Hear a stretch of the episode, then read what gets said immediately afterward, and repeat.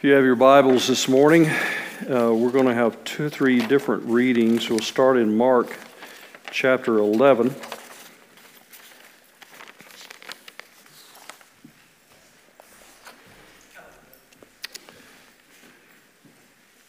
Mark chapter 11, 1 through 11.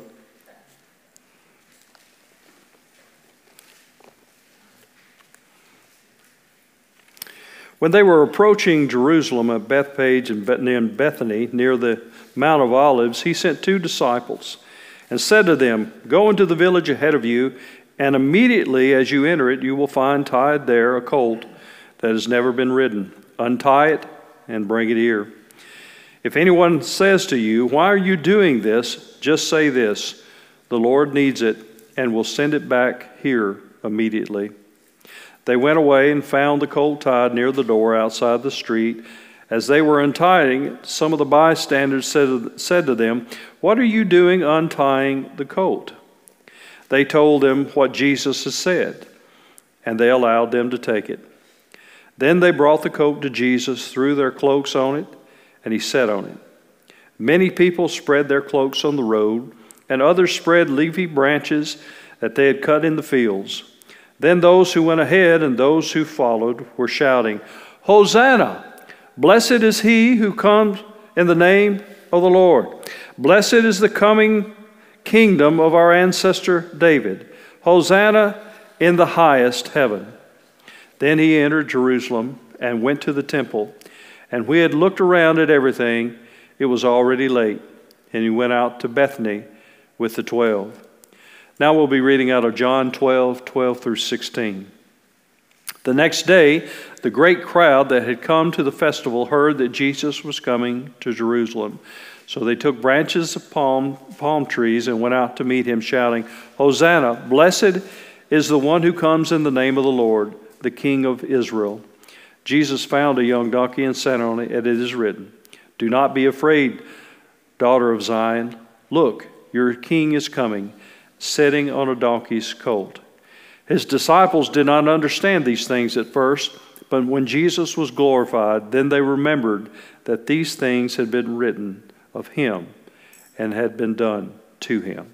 Just like the reading that we saw on the scrolls this morning, he did not come on a white horse or a black stallion like most kings that were conquering kings would do. He came into the city on an unbridled, unhandled, unbroken colt. That's a miracle in itself. Okay. Anybody that's ever worked with horses understand, or colts or donkeys understand. And he was riding a donkey on top of that. That's even more miraculous. But he comes, comes riding in, not as a conquering king, but as a servant king. He came through his birth, humbly, meek and mild, in a stable. He came as a king, victorious, but not as the conquering king that we had anticipated. See, this day is about Palm Sunday. This day is about rejoicing because the king has come. And the truth is, the king had come. But we can see the truth. And matter of fact, we were defining truth, or they were, in such wrong parameters that they were sorely disappointed when they didn't realize their anticipation or their expectation of what they thought truth would be. The clues that we want to talk a little bit about today is this is facts and truth are not always the same. Oftentimes they're not. For example, a fact could be that I've got allergies or I'm sick, but the truth is that I'm healed in Jesus' name. In other words, I'm going to get over this. He's wonderfully creatively wired me to fight off disease and stuff, and He's given knowledge and special knowledge to different people to help develop medicines and all kinds of things to help us conquer the sicknesses that we face on this planet. But even on top of that, my complete healing is when they lay me in the ground and this body succumbs to this life, and my spirit takes on the perfect healing in which Jesus has in store for all of those who believe. Amen? That's the perfect healing, and that's the truth. And knowing that truth sets me free. It really does. It sets me free from disappointment. It sets me free from fear. It sets me free from all these things that I know is temporal for this world because, see, I know the truth. And sometimes the facts don't line up with the truth because the facts may say that I'm dying. The facts may say that death is approaching. The facts may say that I have limited time. But the truth is, I have eternity to look forward to. The truth is, I am healed in Jesus' name. The truth is that I have victory because Jesus conquered sin and death, and He is my healer, and He is my provider. He is the one that I serve and will serve for the rest of my days, not only on this planet, but for all eternity. See, facts and truth are not always the same. There are three different types of truths that I want to talk a little bit about this morning and, and, and kind of just unpack just a little bit to help us get some clues about where truth lies. Because I think we seek truth, but sometimes when we uncover some facts, we think we've discovered truth. But if you need to keep digging a little bit deeper, because truth is not always hidden in the facts. There is a perceived truth a perceived truth. There is a desired truth. And then there's actual truth. Now, what do you mean by perceived truth? Uh, truth? Perceived tr- uh, truth is where I think that truth lies in choice.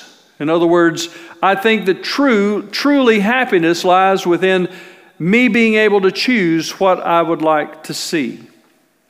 And so we, saw, we see this with the people that are celebrating with the palm branches and stuff. They choose to serve a conquering king, not a redeeming king. And Jesus came not to conquer, but to redeem.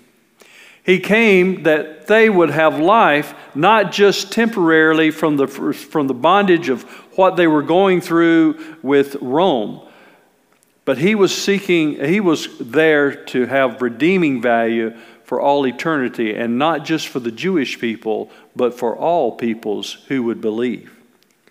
Perceived truth is thinking that if we would make, if we had the freedom to have choice, that we would discover truth. And that's not always true. Here's another thing about uh, uh, perceived truth is this, is that we perceive that if we have the power, that we can discover or we can make truth happen. And that's not true. Matter of fact, there's an old saying, and it's very true, that absolute power corrupts absolutely. And, and there's a lot of truth to that. In our society today, we're having a lot of big movements that are trying to course correct in our society different wrongs or uh, things that were, uh, are, are not good that are happening in the workplace. For example, this Me Too movement. Have you all heard of that? Uh, it's been happening for years now. It's where these women are coming out and they're talking about being uh, sexually abused or, or sexually uh, unwanted advances has been taking place for them. And, and these men are being accused and they're, they're being convicted and they're going to jail. And that's a good thing. Let me just say that. It's a good thing. Here's the problem the problem is that most people say that the problem is was with powerful men that are in these big positions and places. And that's not the truth. That's part of the facts right now. But the problem is power in itself, not the gender of the person. Matter of fact, you will find as women become more and more in these power positions and stuff, you will find that there will be the same kind of things. Maybe not exactly, but there'll be the same things that will come out because power pursues personal preference.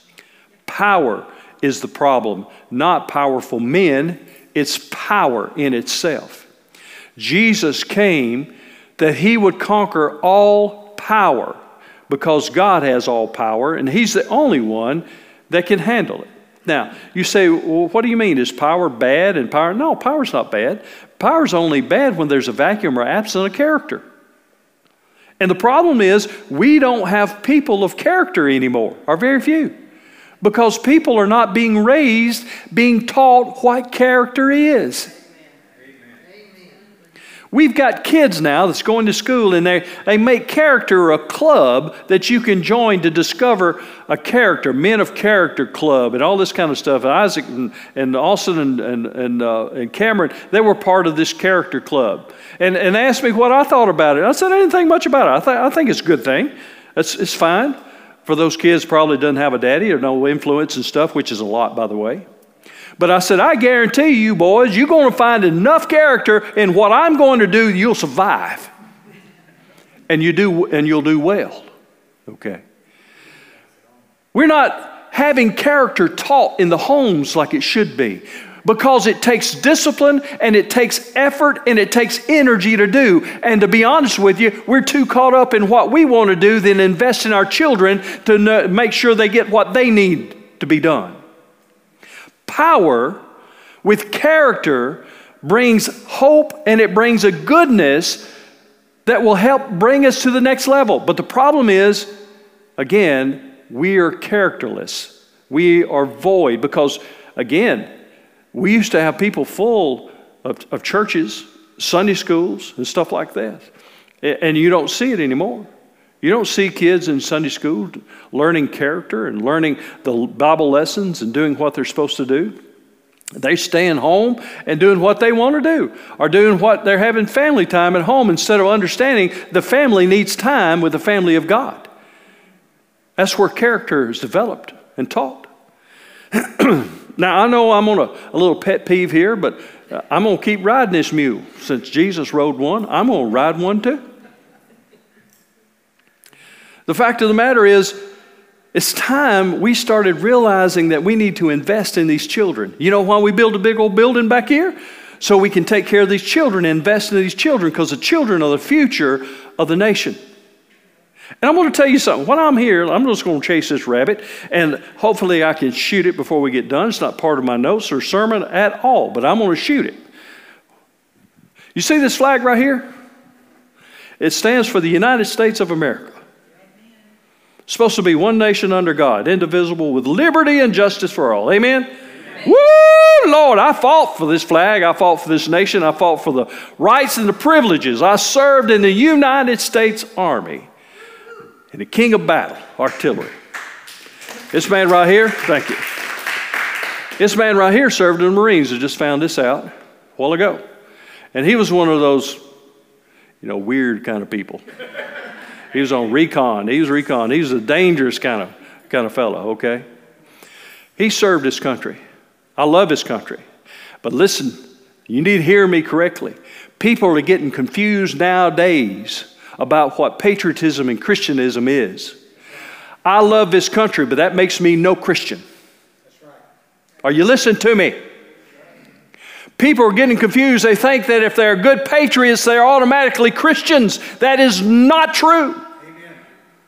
There is one flag right here that we fly. It's called the Christian flag. It's lift high the cross of Jesus and the banner of Jesus. Jesus is what makes me a Christian. Jesus being crucified, dead, and buried and raised on the third day is what makes me a Christian. When I repent of my sins and I accept Him, that's what makes me a Christian. It's not because I served in the United States Army and I stand up and I put my hand over my heart or I salute this flag. That just makes me a patriot. But this flag and representing this God and this Savior makes me a Christian. You need to hear that. We're confused in this society. This nation's supposed to be under God, but I don't worship this nation. I worship the King of Kings and the Lord of Lords. He's the one who's redeemed me, give me a hope and a place and a promise. He's the one who's prepared for me a place that I can go and dwell with Him for all eternity. This is the King that has my life. This is the King that owns my soul. This is the King who is the truth. This is the King who gives me my freedom. This is the King who gives me my healing. This is the King who provides my resources this is the king is my high tower and fortress. This is the king that I will serve all the days of my life. And And that's not a perceived truth. That's not a desired truth. That is the actual truth. And it sets you free. It sets you free. This morning, I wondered how are we operating and where are we getting our cues? Is our cues from what is socially just and what is socially right, and we line up a bunch of facts and try to make truth out of it?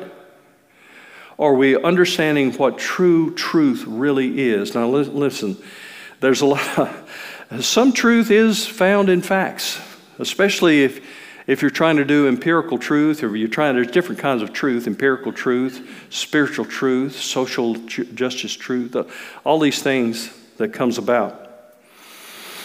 And you can't ignore all the facts. Some people want to make up their own truth and, and ignore the facts and say, this is, this is my truth. If you don't find it here, and if you don't find it in the Spirit of God, and you don't find it in the banner of Christ and you don't find it there, then you really need to look at the facts and let them discover the kind of truth that you're trying to discover. In other words, if you're arguing with somebody and they and they take this prayer cloth right here and they say, Well, this prayer cloth is purple. And you say, Well, no, it's not. It's blue. Well, why do you say it's blue? Because it looks blue to me. It may look blue to you, but it's purple. That's the facts, and the truth just happens to lie in that fact. Understand that facts and truth are not synonymous, but they often are. Are you hearing me? They often are. Desire truth. Desire truth is a result of my, fa- my values my values. The problem is, again, we have no character in the world because children are not being trained with character. They get to do their own thing. to go to these colleges and run rampant and, and do all kinds of stuff. And they drink like a sieve. They take dope and they sleep with people like it's just this, you know, the run of mill thing. And, and, and, and not all of them do. Let's be fair. Not all of them do. I've got a son there, and he's not. I hope. The fact of the matter is, a lot of them don't, but most do. They're free, they're learning, they're doing all kinds of different things, and they've had no baseline. I can't tell you how many times that Isaac's called me on the phone. He said, Daddy, I just want to thank you. And I said, Well, I haven't given it, I hadn't deposited any money in his account, I hadn't done anything lately. I don't, I don't know what he's thanking me for. You know, he said, No, I just want to thank you. I said, Why's that? He said, I want to thank you because you raised me. And he says, I'm with a bunch of kids around here, obviously has had no raising. None whatsoever. That's a sad testimony. That's a sad testimony. Desired truth or my values that's being impl- impl- implicated in life. In other words, they're what my desires of, of the heart are desires of the flesh. In other words, this is blue, right? That's a desired truth because I want it to be, not because it is just because I want it to be. We've got to get, if our nation is going to heal, we've got to get past petty fighting about desired values or desired truth and start discovering factual truth and actual truth and discerning the difference between. Having honest dialogue and conversation, again, based on actual truth and not desired truth. Understanding the values that goes along with what Scripture and what God commands of what is good, decent, and right. Revelations, he said, in the latter days, there will be called people that will be calling good evil and evil good. And Lord, do we really need to say that we're in those times? I don't even think we need to say it, do we? The actual truth is God loves us. The actual truth is God didn't come to give us what we want, He gave, came to die for us to give us what we need. Jesus loves us so much that He gave His all, sacrificially, that we would have not what we desired, but what we need. He came, He died, and He went to the grave, not to give us what we want to, wanted, but what we need. He went to the grave, but the third day he rose, that we may have what we need, not what we wanted. I don't know what you want today, but I guarantee you God knows what you need. The truth is, He's waiting for you to surrender. The truth is, He's waiting for you to accept Him, the King that He is, not the King that you want to make Him. The truth is, He has conquered death. He has conquered everything that this world has to throw at us. He has conquered us, conquered it. And He did that because it's what we need. The question is, how will we walk in it? Well, the first way and the first thing that we do to walk in that is that we must remember He is the truth. We must remember. And so many times it's easy for us to forget. Amen? You, you forget stuff? I, I forgot half what I was going to preach about this morning. And I got it wrote down. I still forget it.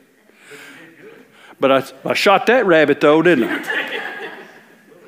Did my mic go off or is just me? I don't know. But anyway, it doesn't matter. There you go. Remembering is a big part of us, and sometimes we have to remember and be prodded to remember. And it's why it's so important that these days we remember Palm Sunday and we rejoice on Easter Sunday. So important for us as we take the sacraments of communion. It helps us to remember what Jesus did.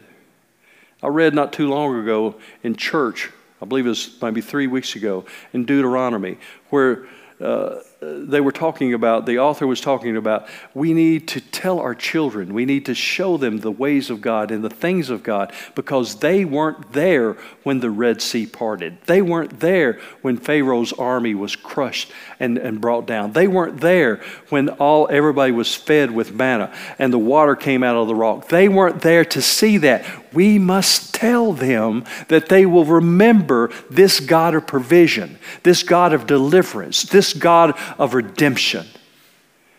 We must tell them, we must teach them, and we ourselves must remember. We must remember what Jesus did, and we must remember who Jesus is. That's what communion helps us do. Jesus, as he rode in on that colt, told the 12 to go to the upper room that was prepared for them. There he anticipated to eat the meal of the Passover. By the way, the Passover meal, why, why was it done? Why did they, as Jewish people, why did they do the Passover meal? To remember that God spared them when the death angel came by. The blood was put on the, uh, the door stoop of the house and the death angel passed them by. It was the meal of the Passover when everybody was moaning and groaning, and you could hear them. And I know this happened because it was in a Charlton Heston movie, and I remember it.